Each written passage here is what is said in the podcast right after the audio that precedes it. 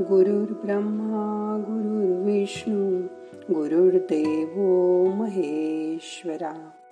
गुरु साक्षात परब्रह्म तस्मै श्री गुरवे नमहा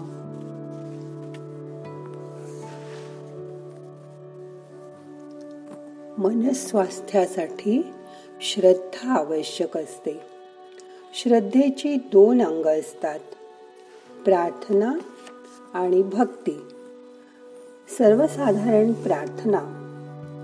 ही देवाकडे काहीतरी मागण्यासाठी यश पैसा प्रेम केली जाते. पण देव हा भौतिकतेच्या पलीकडील संकल्पना आहे. त्यामुळे प्रार्थना केल्यानंतर लगेचच यश पैसा इत्यादी मागण्या. जी मागणी असेल ती कोणी आपल्याला पूर्ण करून देईल. असं आपल्याला वाटतं. पण तसं लगेच होत नाही. प्रार्थना ही आपल्या मनातील अस्वस्थता कोलाहल शांत करण्याची एक पद्धत आहे.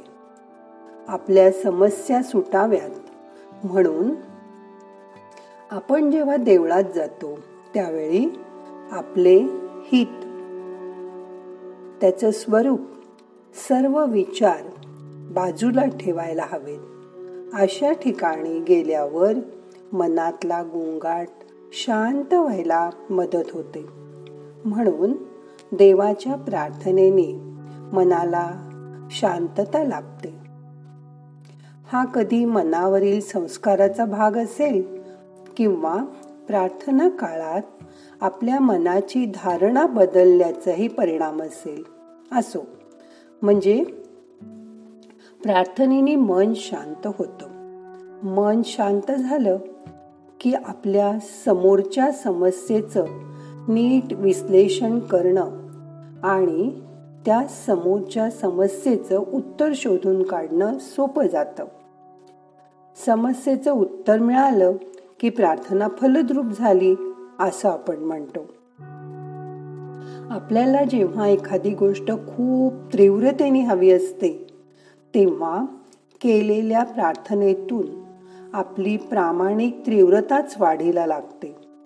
परिणामी तेवढ्या प्रमाणात आपले प्रयत्न वाढतात. प्रयत्न वाढले की यशाची शक्यता पण वाढते. श्रद्धेचं दुसरं अंग आहे भक्ती. ही मनाची दीर्घकाळ टिकणारी अवस्था आहे.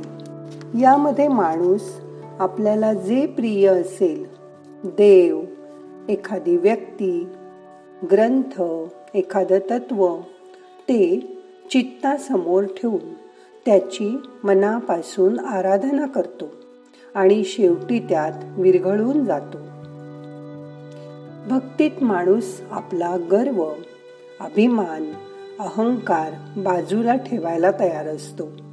अहंकार गुंडाळून ठेवल्यामुळे माणसाला स्वतःच्या व्यक्तिमत्वाची जी संपन्नता अनुभवाला येते ती फार महत्वाची असते. या स्थितीत माणसाच्या मनातील विचारांची भांडणं मागे पडतात द्वैत मागे पडतं. माणूस ज्याची भक्ती करतो ते त्याला स्वतःपेक्षा श्रेष्ठ वाटत असतं. भक्ती माणसाच्या चित्ताच्या एकाग्रतेचं जणू शेवटचं टोक असतं. त्यावेळी माणसाच्या मनात दुसरे विचार नसतात.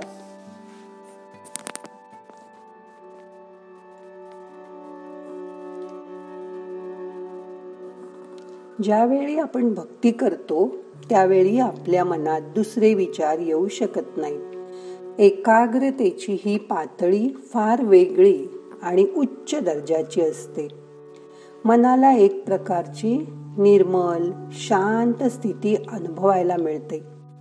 मनाच्या या शांत स्थितीमुळे अनेक गोष्टी घडतात. माणसापुढे जी समस्या असेल प्रश्न असेल तिचे अनेक पदर अनेक फाटे आपल्याला सुचतात.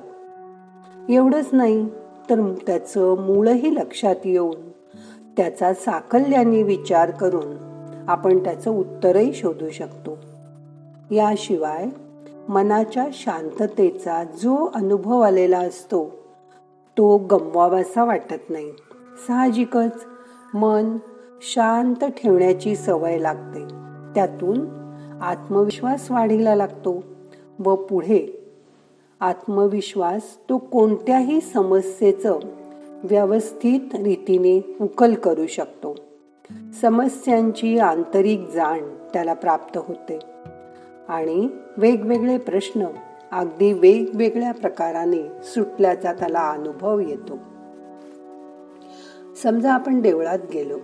देवासमोर हात जोडून डोळे मिटून उभे राहिलो.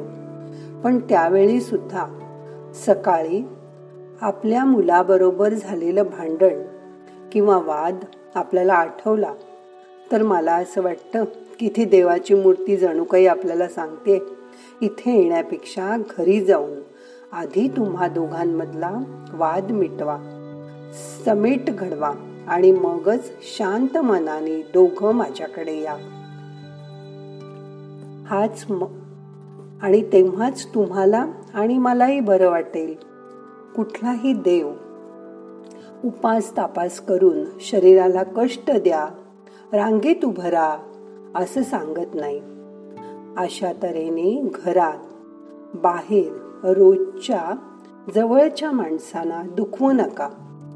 त्यांनी केलेल्या चुकांबद्दल त्यांना माफ करून टाका. दुसऱ्याला दुःखी करून आपण कधीही सुखी होऊ शकत नाही. म्हणून प्रार्थना म्हणताना शब्दशः विनम्र होऊन ती म्हणा आणि देवाशी एकाग्र व्हा. तेवढा वेळ दुसरा कुठलाही विचार मनात यायला नकोच. त्यावेळी आपण जेव्हा एखाद्या देवाची संताची भक्ती करतो तेव्हा त्यालाच आपलं मित्र सखा मानतो. आपला सगळा भार त्याच्यावर सोपवून टाकतो आणि आपण निश्चिंत होतो. तेवढं सामर्थ्य प्रार्थना म्हणण्यात नक्की असतं. म्हणून मनापासून जी गोष्ट कराल तीच तुम्हाला मनाची शांती देईल. आज ध्यानात मन काहीच न करता मोकळं करा सैल करा शिथिल करा. आणि मग बघा कसं छान वाटेल. त्यावेळी तुमचं आराध्य दैवत म्हणजे तुमच्या आवडीच्या देवापाशी आपण आहोत अशी कल्पना करा. तुमच्याकडे शरीर व मन आहे पण ते चालवायला जे वंगण लागतं ते श्रद्धेच्या कृपेमुळे मिळतं.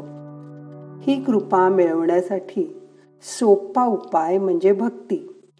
पण माणूस जोपर्यंत स्वतःला झोकून देत नाही तोपर्यंत प्रार्थना फलद्रूप होत नाही. म्हणून पूर्णपणे शरणांगत व्हा लीन व्हा. भक्ती हा शब्दाचा मूळ अर्थच विरघळणे. म्हणून स्वतःला दुधातील साखरेसारखं विरघळून टाका. बाजारात मुलांसाठी साबणाचे बुडबुडे बनवणारं एक प्लॅस्टिकचं खेळणं मिळतं. त्याच्या गोल चक्राला साबूच्या पाण्यात बुडवून जोपर्यंत तुम्ही फुंकर मारणार नाही तोपर्यंत तो फुगा किंवा बुडगुडा बाहेर पडत नाही. म्हणून जोपर्यंत प्रार्थना आणि भक्ती आपल्या मनात येत नाही तोपर्यंत उपयोग होत नाही. ही प्रार्थना आणि भक्ती आपल्या दुखऱ्या शरीर मनावर फुंकर घालायचं काम करते. म्हणून मन शांत होण्यासाठी कुठेतरी श्रद्धा ठेवा. प्रत्येकाच्या मनात लहानपणापासून काही संकल्पना ठरून गेलेल्या असतात. जसजसं आपण मोठं होत जातो तसतसे मनात अनेक प्रश्न येतात. देव आहे की नाही? ध्यान करावं की नाही? रोज पाठ केलेली स्तोत्र म्हणावे की नाही? त्यांनी काय होणार आहे? असे अनेक प्रश्न मनात सारखे सतावत असतात. शांत बसून याबाबत आपल्या संकल्पना एकदा नक्की करा आणि मगच त्याचा पाठपुरावा करा. काही गोष्टी आपल्या आकलनाच्या पलीकडे आहेत हे मान्य करा. त्यात प्रत्येक माणसाचा स्वभाव वेगवेगळा असतो. म्हणून आपल्याला आवडेल. ते करा. ती प्रार्थना म्हणा. तशी भक्ती करा. आता आपल्याला ध्यान करायचंय. मग करूया ध्यान. शांत बसा. हाताची ध्यान मुद्रा करा.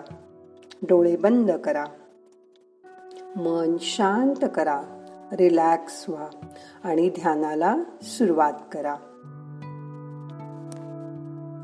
रिलॅक्स रिलॅक्स नाहम करता हरि करता हरि करता हि केवलम. ओम शांती शांती शांती.